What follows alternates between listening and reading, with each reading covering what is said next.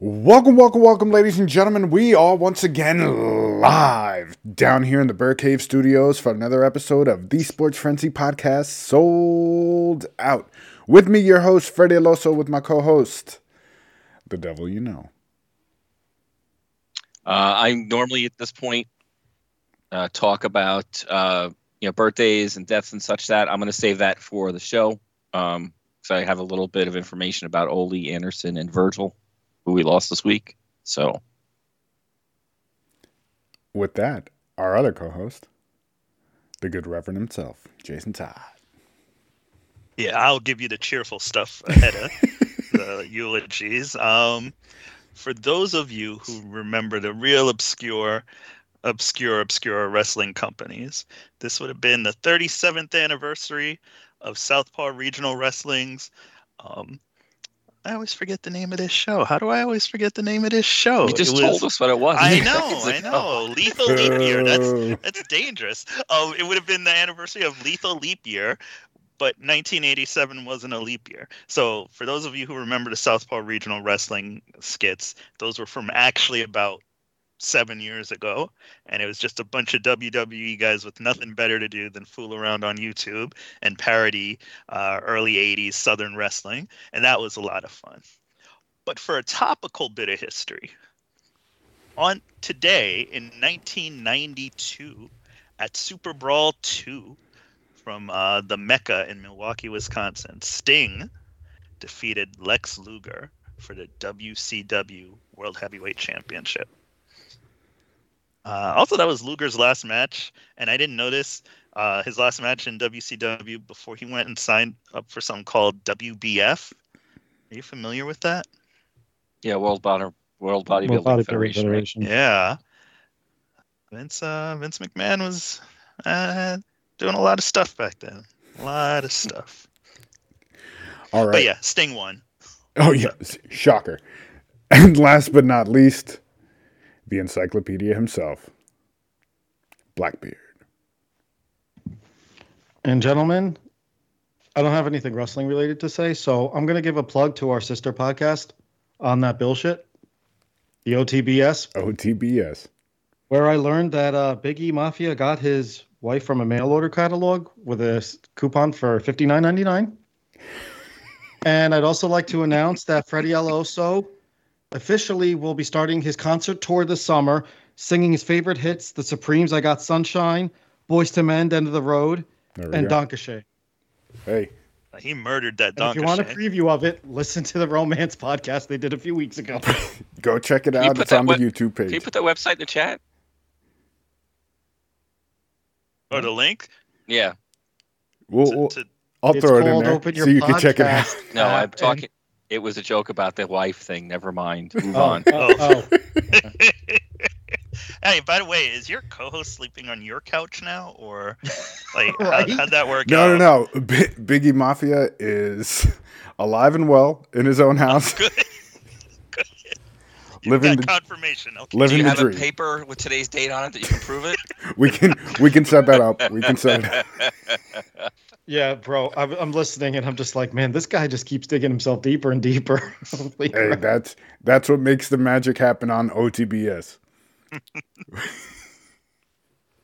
and, and then Freddie, Freddie, and and his lovely wife. First off, I would never mess with her. She's she's one tough lady. I learned that. The other thing I learned is they're talking about how they don't do anything for Valentine's Day, and then proceed to tell us everything they did on this Valentine's Day. Hey, that's what I'm we like, do. That's what we do. And she she like basically said what they did that day, and then they throw it to Freddie, who literally almost word for word repeats exactly what she just said. And I'm just like, Nailed we it. just heard this. Nailed it it was skillful on your part. Hey, smart man. I will say I'd never heard anybody do do quite that well. Skillful or survival instincts? I mean, be survival's a skill. That's what we do, man. All right. stay alive, stay alive. And we won't talk about how big that peanut butter heart really is, will we? Speaking of uh, not alive, let, let me start my eulogy here for two of the wrestlers we lost this week. Uh, let me start out talking about Ole Anderson.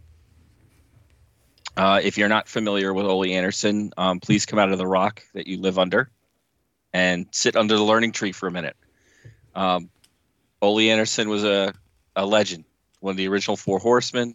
Even before that, though, um, I had done a little research before the show started, and he was part of the original Minnesota Wrecking Crew with Gene Anderson, and they won. I think it was. I think I counted 17 tag team titles together, including seven world titles. Who booked them? Jerry Lawler.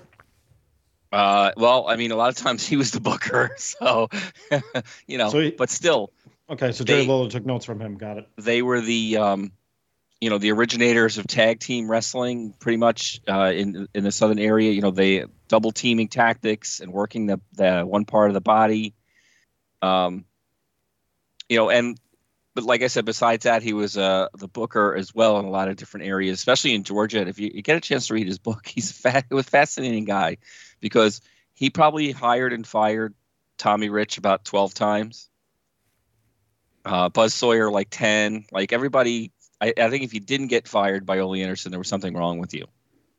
Right? Because he was very much a by the book kind of guy. Like you show up for the shows, even if you're injured. You show up for the shows, even if you have a flat tire. Like you, you don't not show up. And if you didn't show up, he'd fire you. And then a few days later, he'd be like, "All right, well, let me bring you back." Um, so it was an interesting guy, and that from that respect. And then, um, you know, burnt a lot of bridges along the way too. If you notice, when the Four Horsemen were uh, inducted into the Hall of Fame by the WWF or WWE, excuse me, um, he wasn't in there. It was Barry Windham, and honestly, That's it right. should have been Ole. But Ole and, and Vince McMahon had such a poor relationship. Um, I'm sure that just put that that nail in there where you know they were never gonna that, like if it happened today, I bet you Triple H would induct Ole Anderson.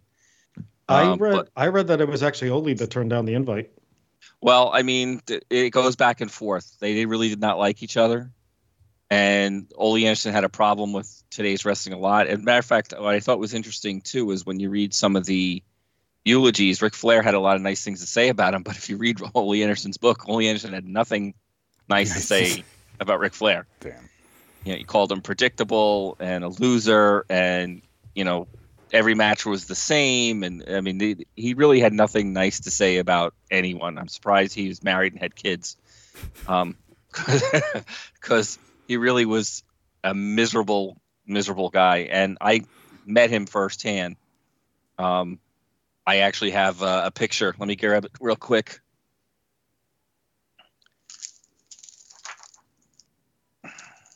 I can't believe we're giving this guy this much attention. Well, I just wanted I, I had a somewhat of a personal connection. So there's all the four horsemen with Ole Anderson. Nice. And he was mean. they were all not very nice, but he was probably the meanest. Um, Uh, but F- Freddie, I want you to take notes. See, see how he was prepared.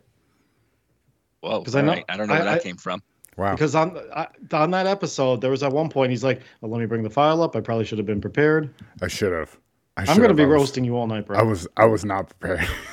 I can't say anything about that because I forgot about the name of the pay per view that I had mentioned just before. I bet you don't started even remember it now. I don't. I mean, I don't. Jason's I am Jason's in the boat with me. We're paddling upstream, buddy. unashamed Okay. that I do not. Um, So- that's the thing about Ole Anderson, though. yes. I mean, there's a lot. I was listening to a lot of people kind of lauding him during the week, and I don't know. I feel like if you ask a couple others, they might have some not so nice things to say, or not anything at all. Because if you ask Teddy Long what he thought about him, he wasn't. He apparently loved dropping some n bombs and some other things in his face. If you ask Tito Santana what he thought about him, he'd have some interesting stories as well. And apparently, there were a few controversies and I don't even know if it's really controversial for back then, but there are some stories about him that he wasn't as universally loved as maybe Michael Cole made it out to be during Raw when they mentioned it. Well, I mean, the other thing I, c- I can counter that with when I read Tony Atlas's book, he mentioned some of the same things, but Tony Atlas took it more philosophically. Like he didn't mean it uh, the way it sounded; it's just the way people talked back then. And you know, take that for what it's worth. You know, I mean, is it the right thing to do? No, but Tony Atlas is like, I never got insulted by it. I knew what he was trying to say. He was trying to get my attention, and he got it. And Tony you know, Atlas was thinking about feet. well, yeah, probably. All right.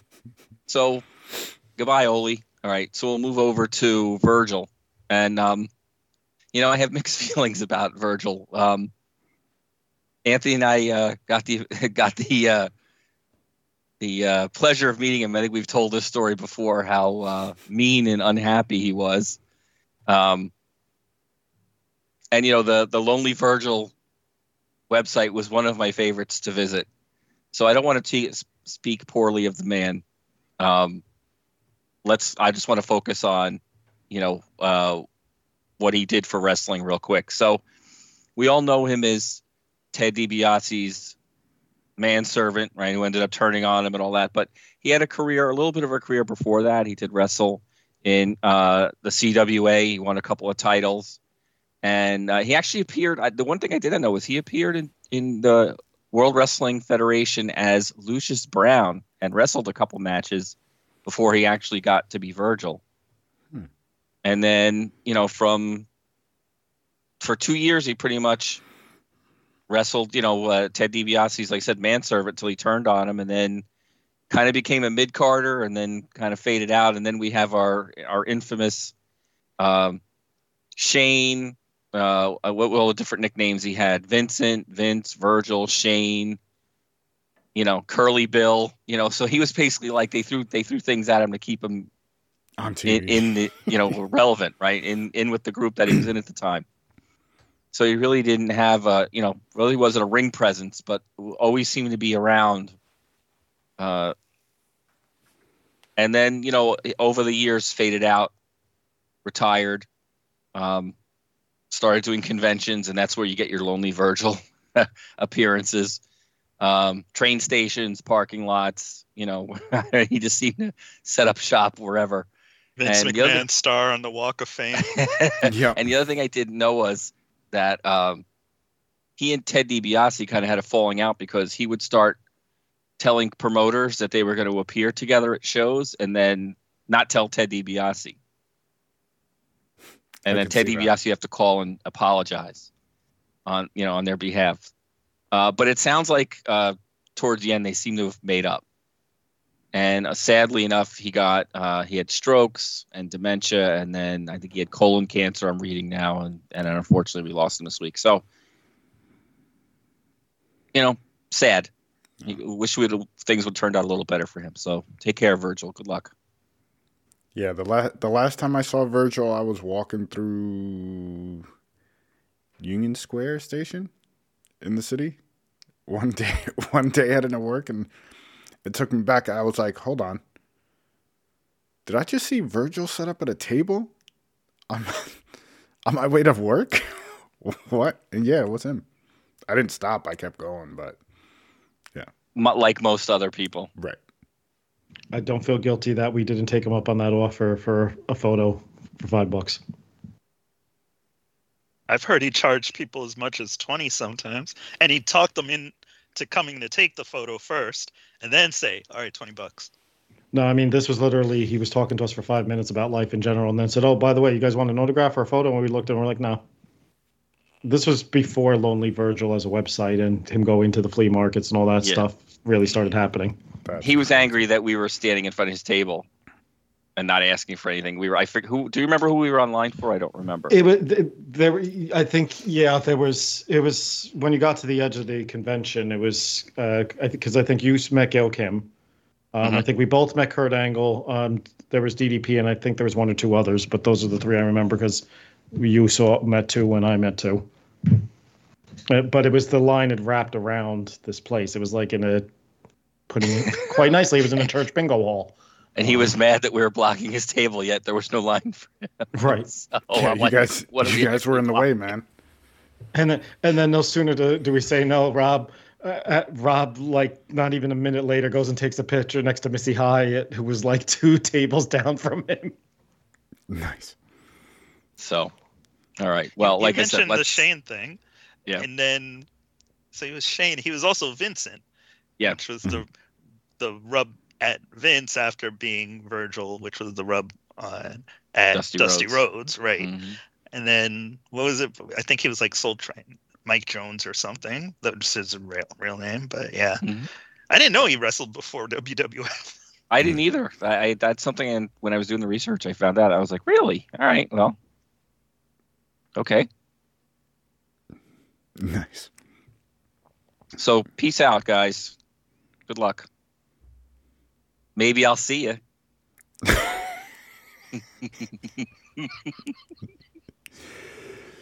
He's been waiting all day to say that one. Nah, I actually just thought of it, but hey, you know, whatever. Whatever All works, right. right? So let's talk Elimination Chamber, fellas. Hopefully everybody watched it. Did anybody wake up for the 5 a.m. call time?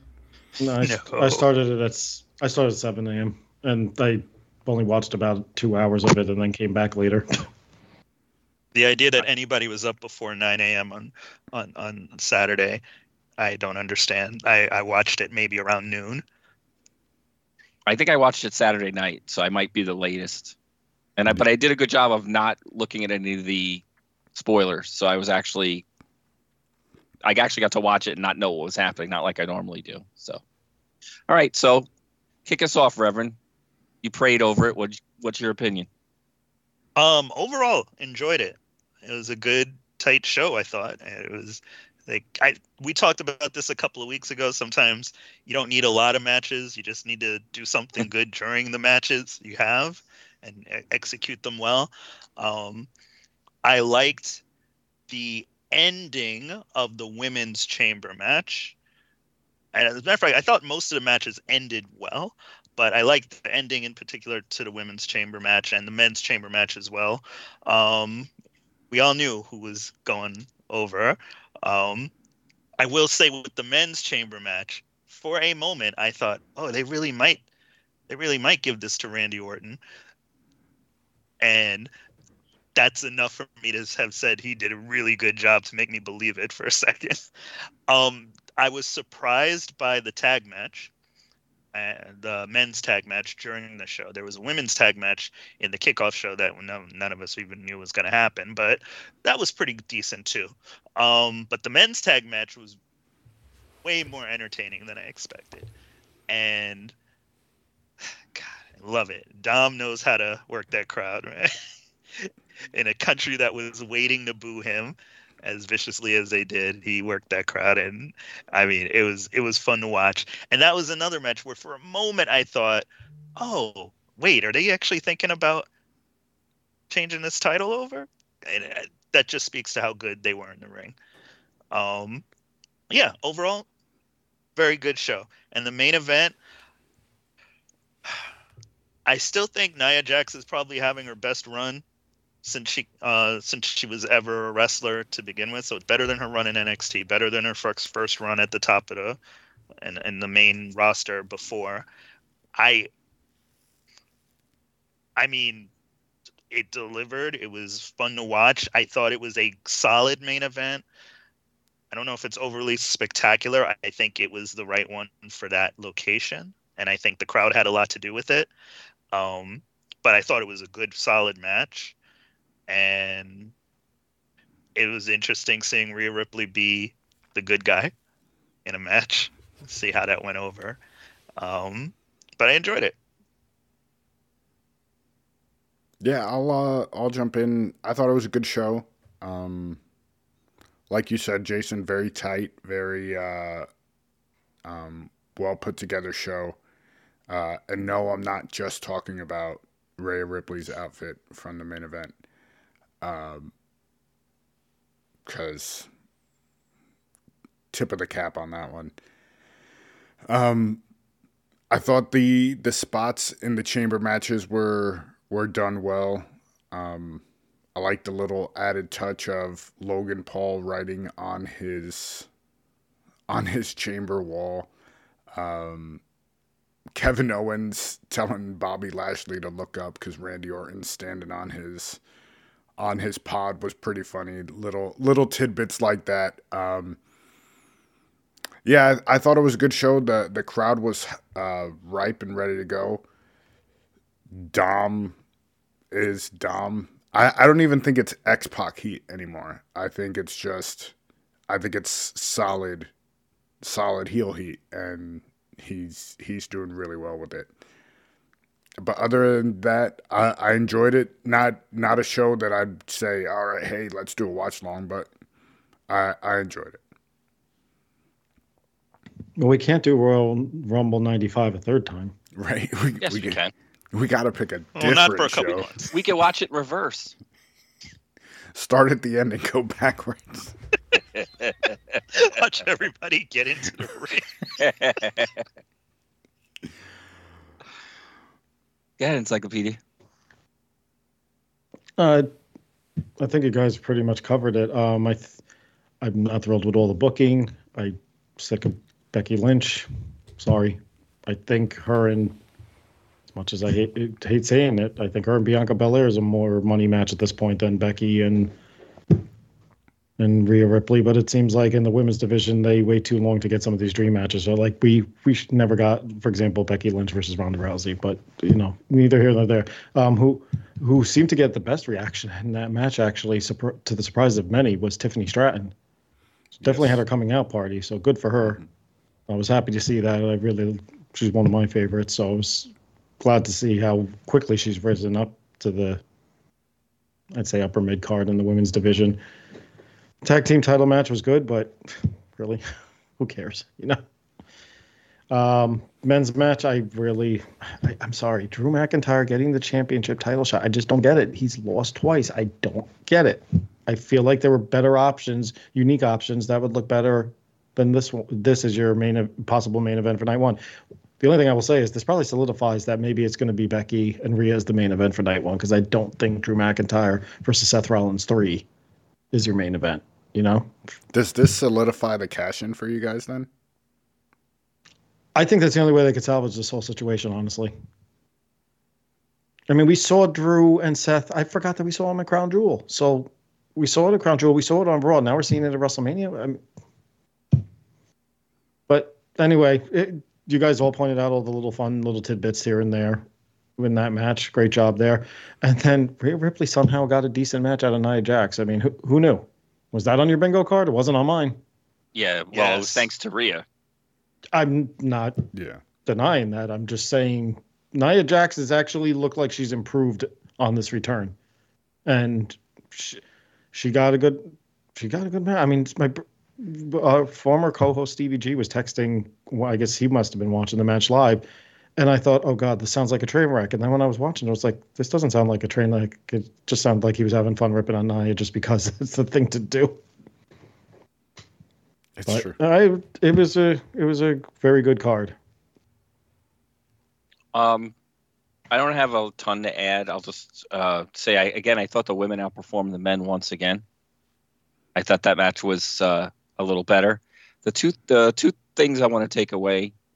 Um, I feel bad for LA Knight because rather than get his U.S. title shot, it looks like he's gonna get AJ Styles, which I'm not sure I understand because he's still hot, and they're I think they're missing that opportunity because now it looks like Randy Orton's going to get Logan Paul, and I mean, is Logan Paul going to beat Randy Orton? I, I don't know. You know what I mean? I, I don't know. It's not a match I was really looking forward to. So, and I wasn't really looking forward to LA Knight and AJ Styles either. So there's really two matches in WrestleMania that I'm sure. Well, they won't be bad matches. I just didn't really want them. I was looking forward to LA Knight and Logan Paul, and I honestly didn't give Randy Orton or AJ Styles a second thought. So I don't know. That's the only things I, I can say. Otherwise, like I said, like you guys said, it was a good card. There was nothing wrong with it. Um, not sure how. You know, the only other thing I'll say is predictability. Right. I think we all of us either got a three and one or a four and zero on predictions, so there wasn't any shocks there. Um, but you can't complain too much because the build is good, right? I mean, say what you want about McIntyre. I hear what you're saying, Anthony. I don't necessarily disagree with you, but he's doing a really good job with the build on it. I mean, he's he's entertaining as Yeah. hell, which he's never been before. He's always been quite dull. So you got to give him an A for the for the hype, whereas maybe your C for the match, right? So I hear what you're saying. I'm not so thrilled either, but I, I'm loving you know the, the shirt with CM Punk and the crying and like Hilarious. Yeah. he's funny Stop tweets. right? I mean, it's funny. So I mean, he's he's doing his part to get the hype behind it. So I'll give him that. Um, yeah, and it, and it was a cheap win. So the, he he didn't. That's the other thing. He didn't come out looking strong. But yeah, but he's not. I don't think he's supposed to. I think that's the whole point Yeah. of this is that he's he's just getting by. Yeah, I know. I, You know what I mean? Like I- he just barely beat Jey Uso, and he just barely beat. Like you know what I mean? He's taking advantage of the situation. okay, and this goes into last week when you said you couldn't understand why Nia Jax ran the elim- through the elimination chamber competitors. You didn't understand that. I don't understand this. Yeah, I mean, I think the difference is though, like I said, I'm really enjoying his a- a- other activities, whereas Nia Jax is just you know getting in the ring and pushing her weight around. Yeah, I think with Drew So- also it's a character. There's a character story going on there because him constantly just getting by people is because of bloodline interference or someone else's interference, and he allegedly doesn't stand for any of that stuff until it works for him now. He's basically doing the Pete Dunne. He's doing this. Yeah, Yeah. like, It's- well, it's- well, you know, somebody So took like- Cody out. You know, what was I supposed to do? he's being a complete jerk about He's it. He's being a I love heel. it. He's Yeah. being a complete heel. So, all right. So, a couple other WWE notes. Um, Matt Riddle came out this week and kind of gave us a little information about why he's not with WWE anymore. And one of the things he said is he failed some cocaine tests. Should he be Matt And- Riddle or Tony Montana? Well, I thought I would have sworn it would have been pot, right? I right. mean, his character is a stoner, not a not a speed freak. So. Right. Well, I think didn't they stop the the weed testing at some point? I, I can't remember for sure, but I think they started allowing for it. Well, it's legal in most states now. Right. Yeah, I don't know. I'll be honest with you. I don't know if that's uh, a thing or not. But I just thought it was funny when they said coke. I was like, "Are you kidding me? Really?" Yeah, I don't know. That, He's it a- doesn't Did you- surprise did you me see the though. memes? character. Yeah, Did you it- see the memes with uh, basically saying there's how people are shocked AEW didn't sign him, so he could be sniffing hanging powder with with, Tony uh, Khan. with Tony Khan. Allegedly. Allegedly, Allegedly, allegedly, right, yes. right, right. Need I a don't know, graphic anybody- that says that. yeah, we should have something that blinks. Allegedly, allegedly, allegedly. Anybody have any thoughts about Riddle and cocaine, or you know anything? No, I- I just figured I'd throw that on there. I was Yeah. curious if you had any thoughts. Here's my surprised face for it. oh. he well, did yeah, it? when he says Whoa, it, Randy, you want to do some lines, Randy? Right. yeah, it's like you kind of. I wouldn't have imagined him doing coke, but if you tell me he did coke, it's not a shock. I'm like, well, yeah, yeah, that makes sense. He's in the wrong era, man. He's an he's an 80s wrestler. Is what he Yeah. is. Yeah, you're right. That's a good In the, in the 2000s. Like All right. Yeah, maybe AEW will pick him up and they could team him up with Rob Van Dam. can Rob Van Dam still make it to the ring? Tony Khan thinks so. Not without help. All right. Um, the other thing I wanted to bring up uh, recently, Maxxine Dupri has been in the ring and she's been getting some booze.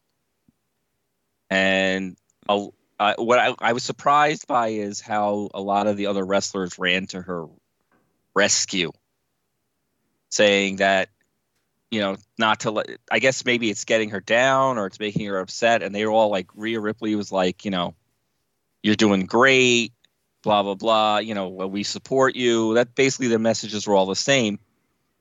And I mean, the people are booing her because she's not really good in the ring.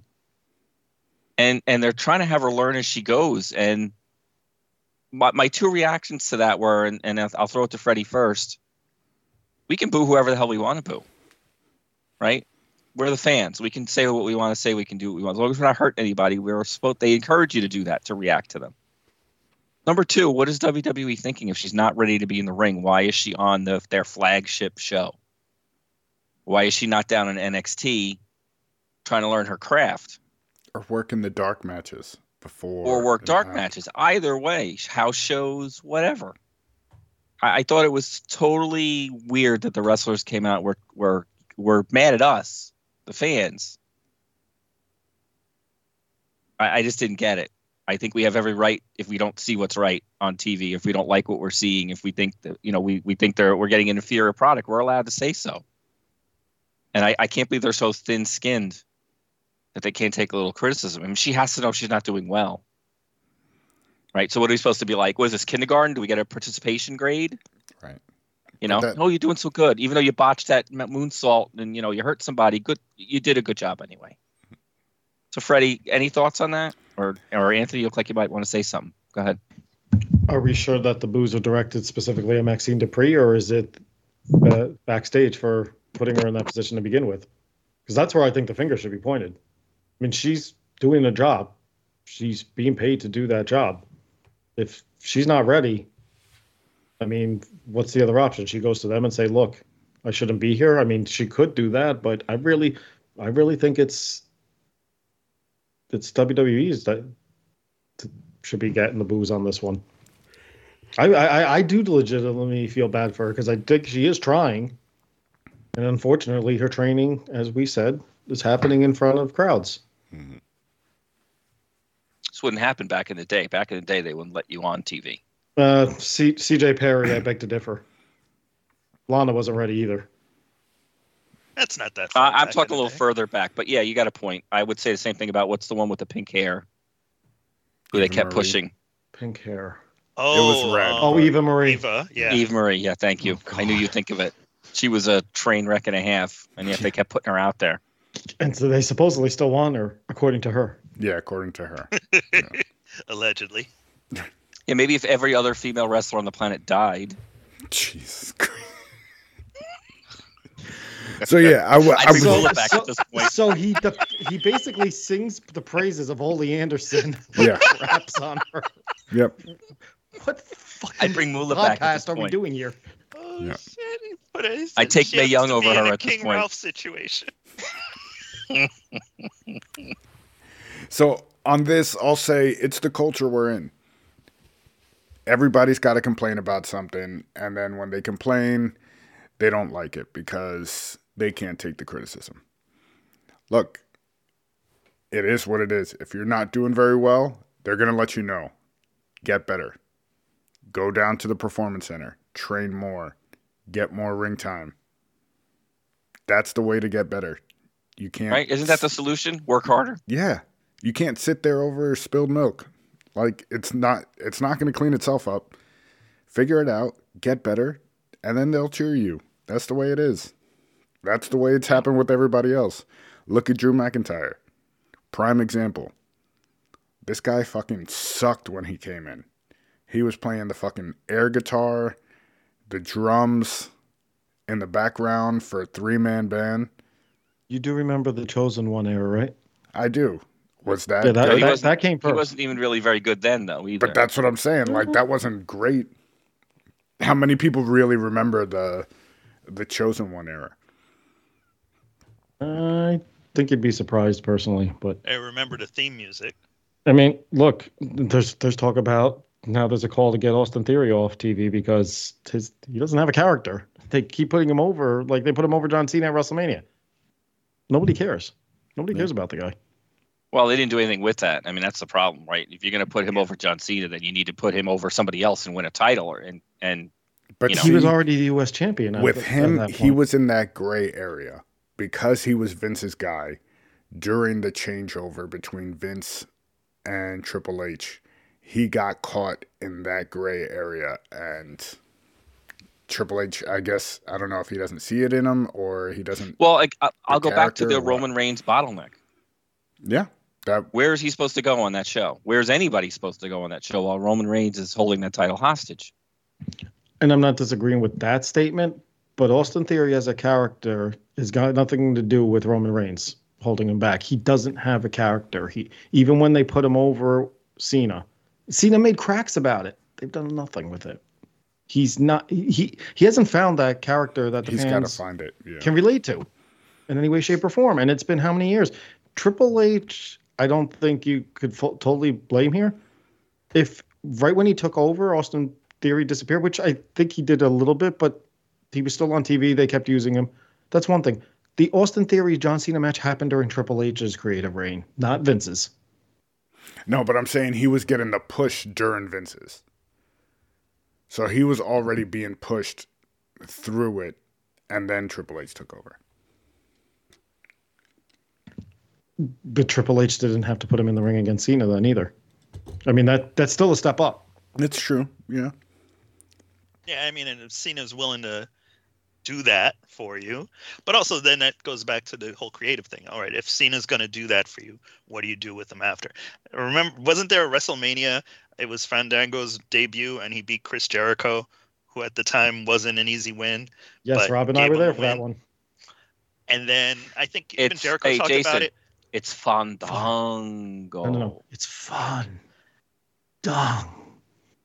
Go. You have What are you to let the there? A's breathe. You all Yeah. sound so But gay. th- that was the issue. saying it. Hey, like hey, Freddie, why don't you go? Why don't you go sing "I Got Sunshine" to the tune of uh, "I Got a Job Role" or whatever. Tell me singing. more about Fandango. He, he's got Oh, a character now. The Austin go, Theory that of our podcast. Fine. Yeah, his what is he? Dirty Dango now or something? Dirty. I think that's it. Yeah. But What the whole thing stupid is, that is. it was a long time before he got over with the crowd at all and that wasn't until the whole tyler breeze thing because they did nothing with him after the wrestlemania win like they didn't do anything for a while No, Like, the- he wasn't fans were doing the truly thing. No no no not right away though that Yes, took they a did. while. It was the night after WrestleMania. Go watch it. but they did nothing with him Well, let's face it. A But I guy named looking for Fandango is not going to be world get heavyweight it. either way. So that's either neither here nor there because the question of the topic was really maxxine dupri and i just have uh, i'm just curious here We're trying to fill an hour here. Yeah. Um. Well, no, no, no. I'm not curious as to why. we like it's to is bring up Dupri. Triple H and, and Booker T, and Jason can do that on his No, own. Yeah. that's not or what I'm Tommy going Dreamer. talk about. So What I'm going to talk about the fact is we're talking about something that happened at a house show. So to your point, um, yeah, this is a match that's happening at a house show. So it's a live event, and she got booed at the live event. She didn't complain. She didn't say anything. These are other folks after the video went viral. These are her coworkers coming up and saying stuff. So I, yeah, we don't really see her wrestle on TV very much. She shows up, and if there's a battle royal, she'll be in that. Or if there's a squash match, she'll get squashed. But she doesn't really do anything other than that except go with Alpha Academy. So to your point, yeah, she is doing that thing. And we, for all we know, she could be in the performance center. She's not a very good wrestler right now. She's not even a partially good wrestler right now. She's still working at it, and I think that's why she's getting matches at the live events. Um, but the point is, yeah, if people want to boo her, they can boo her. I don't mind they them don't like what they're seeing, comments. they can they should make But- those comments to her and not put them out I on think- social media. Well, I think the it becomes a social media thing once the video goes viral. Because what used to happen is, and you're a back in the day guy, what used to happen is you would get booed during I never during got the booed. uh no no you somebody would get booed during a house show and then backstage that conversation would happen but what wouldn't happen would be a video sent out to every single person of that per of that wrestler getting booed. So once you make it a public thing people feel like they need to respond publicly. You, you see? Because you know it's the internet. Even though it's not even though twitter isn't a real place once people see something like that you know they they can't help but jump on because people love jumping on failures. And when they see it they love to jump on with their jokes and and all their comments and that's it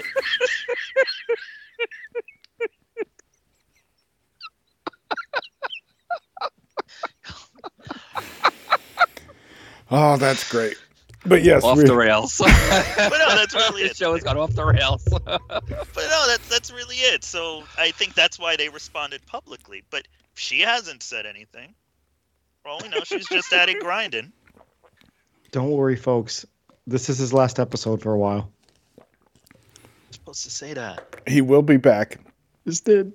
We'll get live live updates from Japan. That's right. The Reverend his hand is headed to the land of the rising sun on a pilgrimage. that's right I think he should have to call in anyway. What time will it be there? be It'll sometime actually be right? morning. It'll be morning like eleven thirty or twelve thirty. It'll be morning. So I I actually will eat breakfast and then call in He is, sometimes. he is going to the land of Yokozuna. He is going to find him and He's bring not him, going to Samoa. bring him to Saudi for the Hey, next. Freddie. next- Yokozuna's dead. I know, but the Don't Saudis really don't know that. in case you Don't tell Jason. They don't know that. He actually can speak English. It's true. All right, so What's wrong with Please move on. AEW. Um, all right. So this weekend we have AEW Revolution featuring Sting's last match. But just this week we had Sting's final Dynamite. I want to know what you guys thought of this segment. And I'm going to let someone else go first because I do not have positive things to say. And, and I want to give other people a chance. Everybody in here shaking their head too. Just the same. look. Rob, you seem like you're going to say something positive. So I'll let you start. The only positive thing I have to say is it was cool to see Sting come down from the rafters. It was like a callback. Ric Flair, please stay. At, uh, go home. Get get him a rocking chair. Put him in it. Go home. Please stop. Uh, look, look, look. I'm tapping out. No more. No more. He he just looks. It's like somebody let some like. I'm surprised someone on the PA didn't go. Excuse me, is someone's grandfather lost? We lost this old, old man here. He doesn't know where his family is. Can somebody please pick him up? And I wonder is- at this yeah. point, backstage, is everybody like, "Wow, that's Ric Flair"? They're like, "Oh shit, it's Ric Flair again." We have to act like he's, you know, we love him and he's great and all that. Like, you know what I mean? After a while, you wear out your welcome. You know what did Batman say in the movie? You- If you stay around long enough, you become, right? They hate you or something like The that. villain, I can't remember the, yeah. Yeah. the villain. Die a hero, or you live long enough to Right. become the villain. Yeah. I think Ric Flair's become the villain, and I don't mean that in a good way. I mean like, just go home, man. You know, or show up at the, like sit in the front row of the pay per view and let them they put the spotlight on you and wave and smile, and then call it done. Yeah, there's no need to get in the ring anymore. No, there's no need for him to be involved in any type of angle. Like it would have been nice for him to be sitting at ringside, and when they go, here's Sting's last match, and here's Ric Flair's first opponent, and here's Ric Flair, Stand and then we move on to whoever's next. give me it's one of even like these. they can Right. make him And like, hit me ma- with a put him on the headset for the match because he'd be a liability. God knows what he would say. yeah. I thought you were gonna I mean- say the only. I thought you were gonna say your only positive was that he didn't die in the ring. Jesus Well, you know what? All I'm gonna say is this. All I'm going to say is Rob Rick, I'll see you soon, brother. Okay, Woo! go ahead. All right, Somebody so else. I'm not killing off Ric Flair like our other two co-hosts just did. Two. yeah, Jason and Rob. Rob I said, "I'll see you in a didn't little die. bit." Do that. He's, I didn't hear that at all. I I killed him off. Okay, Yes. that's me. You can blame me. That I heard. Um, the Young Bucks, are we just gonna hold Ric Flair's nuts in our arms? Like that was the worst low blow I've ever seen in my entire life. I was like, what are you doing? Like, He cradled them. yeah. The, and like you said, Rob, the only cool thing was seeing Sting come down from the rafters. That was it. Other than that, Ric Flair, his slow punches, like it's it's not there, Rick. You're retired for a reason. Enjoy it. Like if you want to be a manager, be a manager. Don't get in the ring, don't take a bump. That's it. Like let it go. Be like Elsa and let it go. Damn. Let it go. Let it go. Okay, I'm done. Oh, Freddie, we could gotta- do a duet on your album on your concert tour. Hey, if the Eagles' offensive line could do it, we could do it too, man. Christmas album coming 2024. Oh boy. Like man, he was on that mat for a long time after that. That caress, that low caress. I can't even call it a low blow, but it was a caress. Uh, just that that A low nudge. Yeah, he was making sure his Low pants nudge. were up. but he was on that mat for a long time and they kept moving the camera away from him and i didn't know what was going to happen Well, they didn't know. That's why. yeah exactly i was just glad he got up um yeah it was Yes, the rafters agreed with you. Seeing him come down from the rafters, that was the highlight. That was the only light of that segment, in my opinion. Uh, can I ask you a question? Because I hate this trope.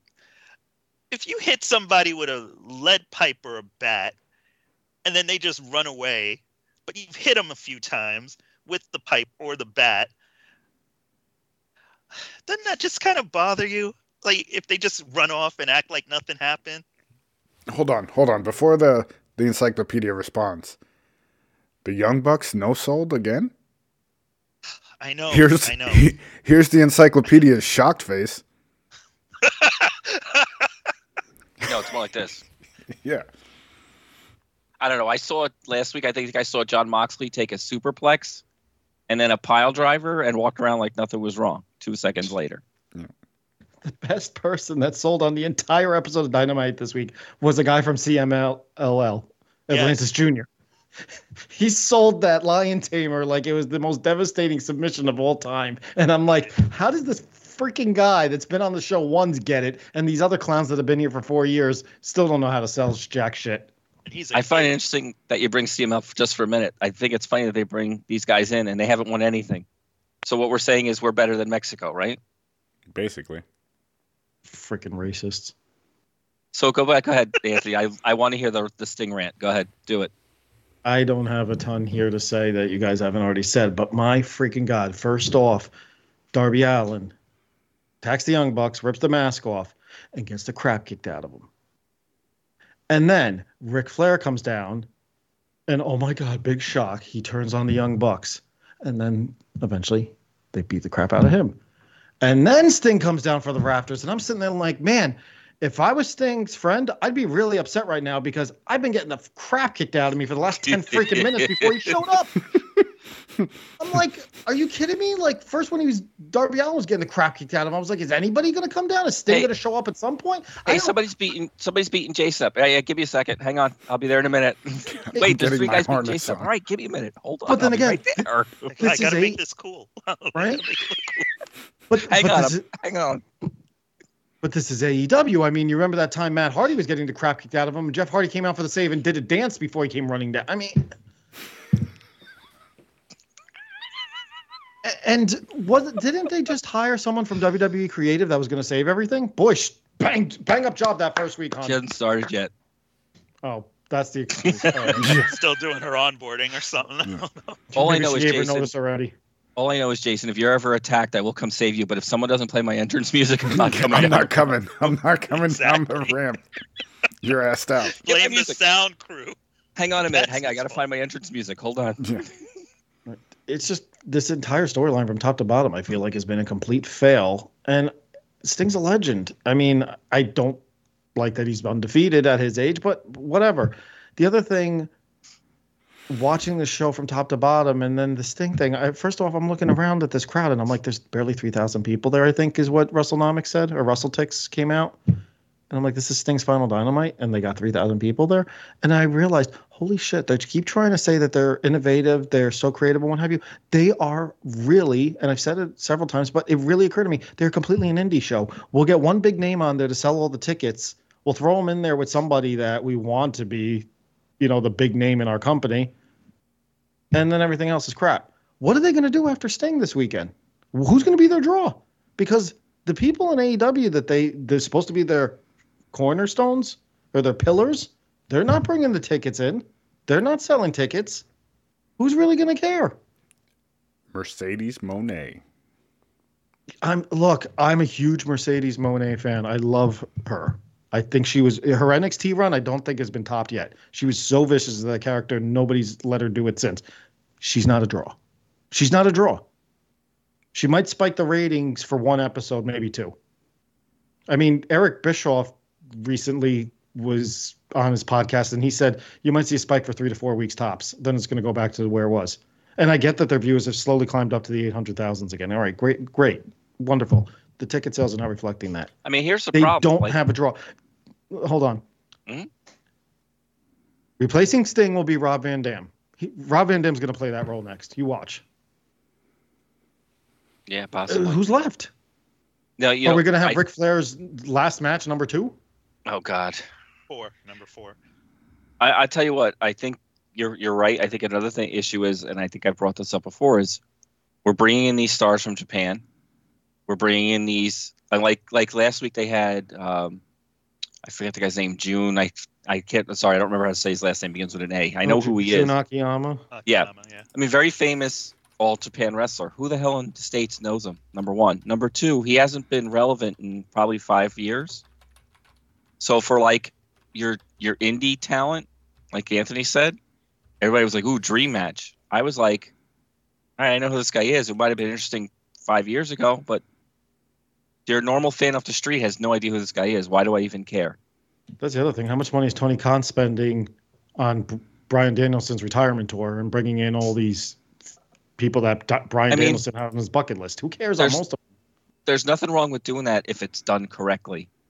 If there's video packages, if these guys show up a few weeks ahead and beat a few ta- established talents in AEW, so you're like, holy shit, Jun just beat Trent Beretta, or he just beat, you know what I mean? This guy's a real threat. Like this guy might. Instead, he shows up on a collision, and you're like, all right, it's Saturday night. I'm watching Collision. All right, well, it was a good match, but you know they're trying to hype him in the 10 minutes that the match is going on and i'm like i know who this guy is but do you do you do you probably not Hey, No, the only thing I watched on Collision was that opening match with Sammy Guevara and Powerhouse Hobbs. And then I knew about the Bryan Danielson Jun Akiyama match. I actually had fast forward to go watch that match. And the other day I said, you know what, I'm never going to watch this and I don't care. And I deleted it. it wasn't even it wasn't very good uh, Yeah. he's past his prime you know Well, so look at it this danielson way. handled him pretty easily And you I- notice none of the AEW superstars are sitting there saying they're the greatest company in the world and what have you, like they were bragging about for years. I honestly think they're like, at this point, eh, we're getting paid heavy to do next to nothing. Whatever. Who cares? I mean, Will Ospreay, he's cutting that promo, and good for him. But I'm sitting there like, this guy's totally here for a paycheck. Yeah, Because if I, it. this was my big debut, I'm supposed to be one of the greatest wrestlers out there in the world, and he is. I'm not denying that. And I'm in front of 3,000 people on my debut. Official debut as an AEW superstar. Really? I'd be like, well, at least they're paying me well. Well, to to your point, Rob, Ice Cube's son came out and said the same exact thing that you said about them not getting a storyline. How are they supposed to know the guys that just randomly show up? There's no s- story behind it or anything. And the AEW fan base tried to rip him to shreds. And what did he say? He said, "I don't give a shit. Get better." Like that's what he said. Like it, Well, I it's the truth.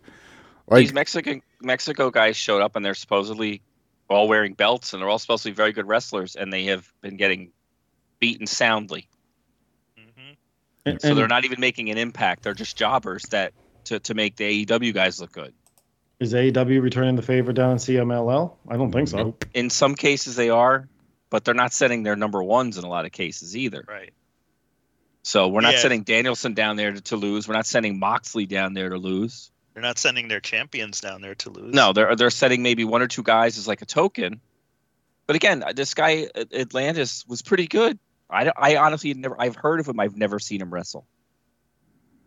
He's wearing a belt. I don't know what it, it's a middleweight belt. We don't defend middleweight belts in the united states. So what does that mean to me? Nothing.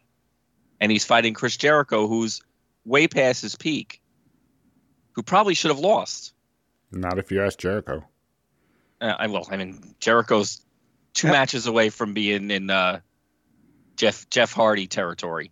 I mean, how many times has Jericho actually done the job to try to raise somebody up in the AEW roster and they've done nothing with it? That's He's true. gotta win some- I'll, I'll some give point. I'll give Jericho that. Yeah. Maybe it's time for AEW to just kind of accept what they are. And when I say for them to accept, I mean Tony Khan to accept what they are. Because you're talking about, hey, you know, you're bringing these people in and there's no attachment to it.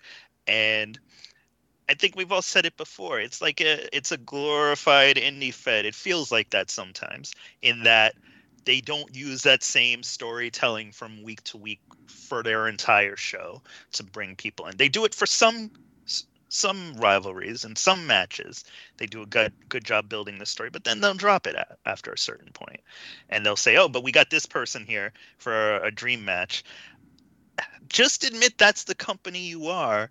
Work in some smaller venues where 3,000 people will feel like, you know, 12,000. Like ECW. Yep. Yeah, The like ECW. ECW did, like um TNA did, like like a lot of people, like NXT does and did MLW. before. Yep. You know, there's no shame in that. I, I I don't think there's anything wrong with being that company, but they gotta learn. They gotta figure out what their identity is because it's just you're just gonna start seeing people go through the motions even more than they already are sometimes.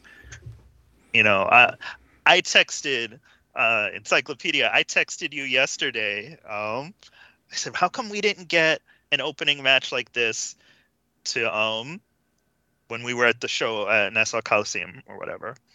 Uh, was it Nassau Coliseum? I don't know. Prudential Center. Prudential and I do Center. and I do have a counter on what you're about to say, but go ahead. Well, I wish I had waited to hit send on that text because no more than five minutes later into a match that was way too long anyway, did they just start fucking up everything.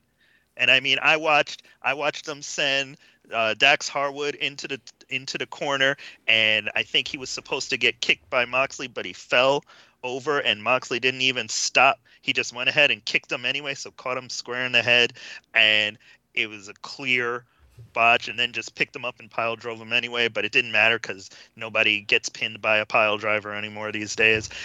Um, and then the match devolved into this thing where they were just hitting finishing move after finishing move, and nobody cared. And I realized, oh well, I mean, fuck it, I'm glad they didn't have this match in front of us at Prudential Center. I would have tuned out, and they would have showed our faces tuned out because that's the side of the ring we were on. So, I I don't know. I I figure out your identity, AEW. I mean, you had five guys that have wrestled for WWE. I mean, Eddie Kingston's the only one that hasn't. You had guys that have been renowned for having great matches. I it was a spot fest towards the end. Like I was thinking about your text message, and I'm like, well, I'm s- I mean, I'm like, yeah, it's good if you just want to see spot fest, but my God, these guys are experienced enough that nobody's selling anything. Yeah. Like, who cares? And that's and that's another reason why I referenced that they are, are an overgrown indie company. You go to indie shows and you see a lot of that because they're still learning. Well, there's also no no TV either, so you can do whatever the hell you want in, in a when there's Yeah, no TV, fan, right? yeah. You're just trying to entertain the crowd at that point. Right. And I mean, Ye- it's cool to have that on TV if that's the thing people want to see. But don't advertise yourself as something else and then do that. Right. All right. So, speaking of a crap fest, AEW's pay per view this week. You know, that was the original name of this pay per view. I got I got the poster. I'm gonna put it up next week. I'm waiting for It's it just to a, come it's in. just a piece of shit nailed to a wall. Yeah. wall. By the way, what I, I, I before we start doing this, we were supposed to. Ha- they announced what was it? A m- uh, man meet madness, and then all of a sudden I'm watching and they're talking about an all star scramble match, which included some of these guys that were announced for this so called Man Meat madness, and I'm like, so what was Man Meat madness supposed to be? And what the hell is an all star scramble match? I've looked all over the place. They haven't even told us what it is. what the man hell's meat a match is man like meat madness? Wardlow, Hobbs, Archer, Cage, It was. It was and then only they threw supposed the rest to of be. these guys in. it was supposed to be Wardlow, Powerhouse, Hobbs, and Lance Archer, uh, like you said. But there was something about injuries or something. So Tony, I mean, he literally tweeted out, "We're changing this to an All-Star Scramble match." That's fucking great. What is that? It's the winner gets the surprise, title match. surprise. I- Is it like that scramble match concept that WWE did when they Punk lost the belt without losing the belt? I, I, just don't think think, they a- know yet. I think they're gonna figure it out the day of the show. Who's Magnus? I think I Hmm. I think as they're coming down to the ring, they're gonna say, "All right, uh, this is what's gonna happen." Yeah, who is Magnus? He is from CMLL. He, I believe, beats. Sorry, spoiler, folks. Not that anyone watches Rampage. I believe Magnus beats Matt Sydal to qualify for this match. Oh well, Ah, okay. Matt Sydal. Okay, And apparently Dante, Dante Martin must have won the, tri- the triple threat match with Penta, and I forget who the fourth, third Yeah, he was. did. The, the um the bounty hunter guy. Who we Oh, saw. uh, Keith, Keith David or something, something. like Brian that, yeah. Keith. Brian, Bryan Keith, Keith, yeah. thank you. Who Keith we David, saw. jeez. I think we saw close him in his first match at that Prudential show. I think I don't was think his that was his first first- AEW match. First AEW. His first match was, Yeah. I think, Orange Cassidy, wasn't it? Was that the Mm, match we got? I don't remember. No, no, we got but- him in a tag match, I think, But or something like that. But anyway, cares? yeah, exactly, because they're not doing anything with him. That's the thing. I don't- not doing it. You're arguing over nothing. Come on, we got to compete with the length, the, the runtime of this card. We got to go four hours. Man. Remember three, two weeks ago, we were looking at this card saying, "Oh, if they add maybe one or two Yeah. just matches, just I- to." I, I was not part of that conversation. Don't No, don't no. lump me into this bullshit. No, no, no, you weren't. I wasn't including you on this, but we were looking at the card saying this is this could be a really solid show. They just need one or two things in here to to kind of set the tempo or you know give a break in between. Tony and Khan instead, said we could add one or two matches, or maybe six. Yeah. All rise. That's all we want. No Yeah, the- drops. There's nine matches announced, and I don't think any of them have been designated for the kickoff show yet. So Even though be some of these should two be. more. You know, they'll designate more matches. Or They'll they'll announce more matches like during the commercial Collision. Rampage or on Collision. Yeah, they'll announce them. All right, so All right. let's let's start off. All Star Scramble. no, no, no. Hold on. We got to talk some more about. No, go ahead. We've gone over the participants already. Who do you guys got in this one?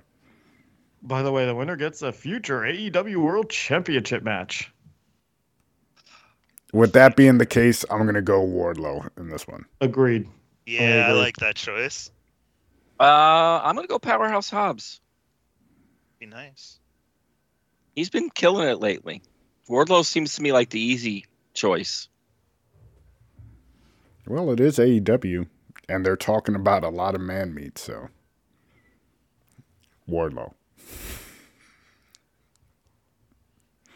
All right, next next one we've got Will I'm using a Ospreay. new keyboard. You could type it in if you want. It doesn't matter. We know who you're talking about. Will Ospreay versus Takashi Takashita. Takeshita. Okay, MJF. Um, Ospreay across the board is he going to lose his first official AEW debut pay per view match? I agree with you. Yeah, I think it's gonna be Ospreay. Yeah. All right, next one is this all? No, all right.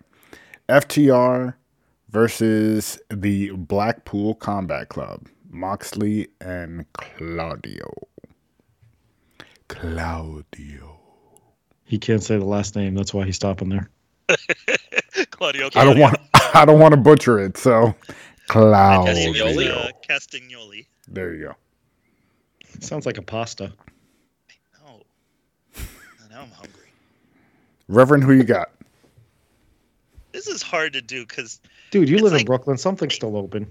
it's Yeah. like they never lose. Blackpool Combat Club never lose, or rather, Jon Moxley never loses. It feels like, but I don't see the point if FTR doesn't win.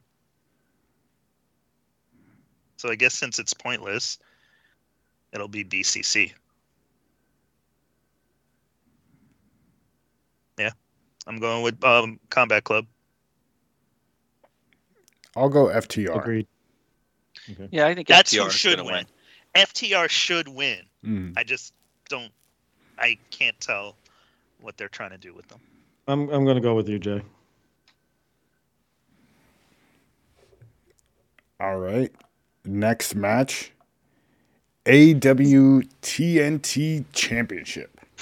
Does anyone really think Danny Garcia's got a chance? Yes, Oh, never mind. I think he does. I think I think uh, you could see the return of Adam Copeland here, and Daniel Garcia is hot right now. He's been losing lately. They, he's on the rise. They're pushing him. He's I'm not so- necessarily sure I'm going to pick he's so him, hot but I right now. definitely- After Well, I mean, I- tried to sell him to us. I think I can see a scenario where he would win. Yeah. Well, and it would I'm make sense. I could see scenarios for either guy any night of the week. That doesn't mean that's necessarily what they're going to do. Well, I mean, what they're going to do and what we think are two different things as usual. um, I'm going to go Garcia here. I'm going to take a chance. Whatever. You're so far ahead, it doesn't matter anyway. Yeah, I mean, come on, let's have a little fun with it. I'm going to pick Mother Wayne to win. I'll go Christian Cage. And Cage. it's weird to say I got to side with the devil. Oh wow. I mean, I'm when, going- when I- I Christian see- Cage, did you see? Did you see when he gave out that address? Did, did you everybody see the meme of that address? It's actually a It's actually cemetery. a cemetery, yeah. I was like, he's another guy. He's been on top. I'm He's like, been on top of his game. AEW isn't doing a lot right. Christian Cage is doing it right. It- yes. If Yes. it wasn't if it wasn't for how over Swerve Strickland is, and I'm not a Strickland fan, I f- freely admit that, and Samoa Joe, my God, Christian Cage should be the world champion. He still might be. You think? Hmm. Stranger things have happened. This is AEW we're talking about. No, no, no. Stranger Things is on Netflix. Okay, next match. Singles match for the Continental Crown Championship, whatever the hell that thing is. Another made up title in AEW. It's it's right there on I the mean, screen they're all for made you. up titles. It doesn't matter what you say is there. It does, it still doesn't make any sense. Is he defending all three belts? Does he defend one belt? They should make I him think defend it it's for three times in one night. Yeah, I know. I, think it know is it for It's three, supposed to be a tribute to the uh, the old uh, Triple Crown. If Danielson loses, he has to shake Kingston's hand. So, right, Eddie Kingston's going to win, right? It, just off of that I though, think I so. heard I heard them say I thought I heard them say no matter what happens, he has to shake Kingston's hand. Or is that just something No, I- I'm just going on what Wikipedia had. okay, I think it's. I think he, if Danielson loses, he has to shake his hand. What's the point otherwise? fair. Yeah, Kingston. Yeah. Kingston as well. But this has to be one of the stupidest stipulations I've ever heard in my entire life. Well, it's a it's a respect match. Uh, yeah, it makes sense. It's, they've done those for years. What year is this? The year you went to, to high school? 1945? Sabu, Sabu, and They do this Taz shit in Ring of Honor all the a time. series of matches. Yeah, thank you. Ring of Honor did it all the time. Yeah. Gay You're making it. is what You're it making is. it sound like it's the It Punjabi prison. Sucks. The Hogpen match. Well, I've, Yeah, that I've sucked never too. Seen such a You know, visceral reaction. I was gonna say you to really should come out of the bear. You really should come out of the bear cave once in a while and, and look at the calendar and notice that it's 2024. Like, hey, shake my hand. Come on. Are you are you going to bring the crying game segment over to this podcast too? I heard you guys talking about that. Freddie's Where favorite the movie. freak did that come from? Hey, I mean, I'm Freddie, you- listening to this and the I'm like, encyclopedia you is a fan. The crying game. This guy went on this five minute soliloquy that rivals Jason's rants. encycl- Freddie's favorite movies: Brokeback Mountain, and Crying Game.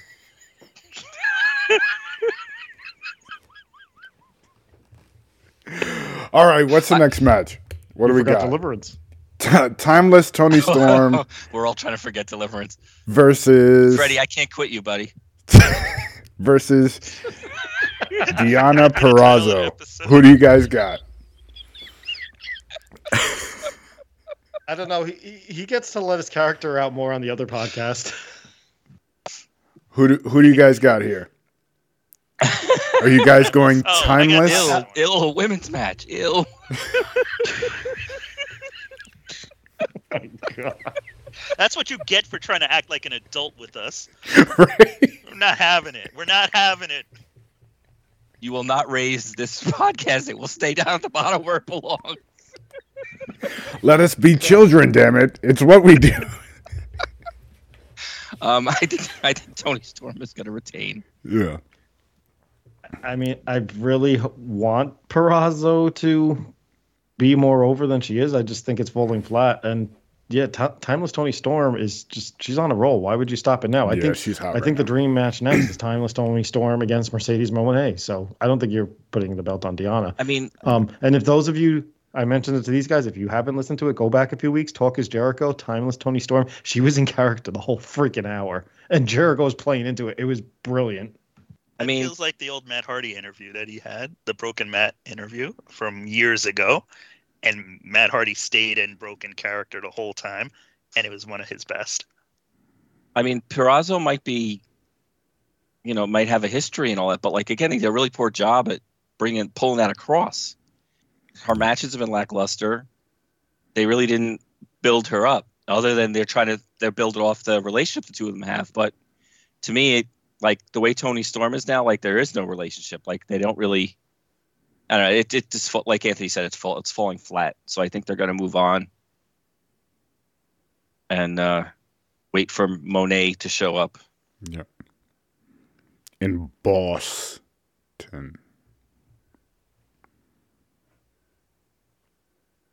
All right. The AEW dead air. The AEW, killing the business, National killing the room. Championship. Orange Cassidy versus Roderick Strong. I mean, Roderick Strong is going to win, right? I hope so. I'm, yeah, I'm going Yeah. strong. yeah. He's Next got strong. to win this one. Next strong. Adam, Adam. All right, Who so I he- think who this. thought he would actually get over and have some charisma. Roderick Strong of all people. Good for him, man. Yeah. Freddie, All right, so next one. Freddie, did you say Strong also? Yeah, strong as well for me. Okay. Next one, I'm pretty sure it's uh, Sting across the board. Sting's retirement match. There's some that are saying that they actually think young Sting's going to go out on his back like he should. Yeah, I was Because, thinking, you know- thinking the same thing because they, they say that he's he wants to do the right thing. The right thing for him to do would be to lose the titles, Yeah. right? Because The If right thing the would match- be to put someone over who needs it. Could th- Well, those, those that young- would be up- going young out the bucks, right way. Those up and comers, you know. Well, I mean, here's the problem, right? Sting and Darby win. They still have the titles. What do they do the next night? They give them up, right? Because Sting's tournament retired. might be compelling. Then, then if they do another tournament, you know, AW loves tournaments. They got like three or four weeks of TV right there. well, ready I mean, I think I think they could really have a great tournament if they include the Mexican teams, the Japanese teams. If they really decide to go all out and make it a, a, a tournament like it should be. I saw you did there. I was going to say pun intended. No pun intended. Yeah. All right. Um, Wow. you didn't even realize it. Wow. I got it. I just did. Boo. uh, I don't know. Demons, speak to me. I'm gonna Well, go my pick. Who cares? Sting and Darby, Okay. I'm going to but I could be swayed to go the opposite direction Actually, you because know the Young what? Bucks are assholes. I was going to say I want to. I would say Sting and Darby, but it's the Young Bucks. They're assholes. Sting and Darby Okay. for me. Okay. If anybody could make Sting finally losing a match piss people off, I think it would be the Young Bucks winning that match. I don't think the Young Bucks are going to be able to live that down if they if they beat Sting. I think they're going to get booed out of the building. I think it's not going to be a good thing for them. I don't think they give a shit. Well, Yeah. I'm just saying. Especially I mean- if they I mean, Cheat. the EVP thing isn't terrible. It's actually a pretty decent idea. It's just the execution and the fact that it's the freaking Young Bucks. They don't I, scream look, like I said, I could, power. I could change my to mind me. tomorrow, but I'm going to stick with Sting and Darby for now. I was gonna say we have we still have till Sunday. Yeah, that's true. Mm-hmm.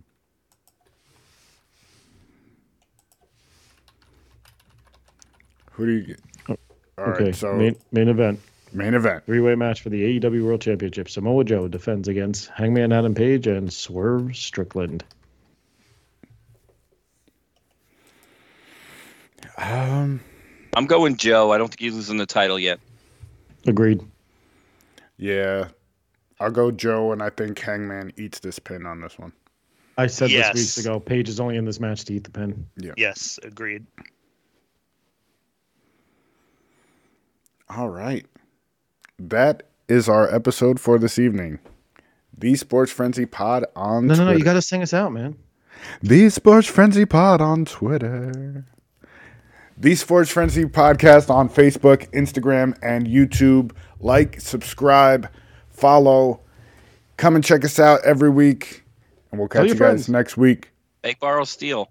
Peace.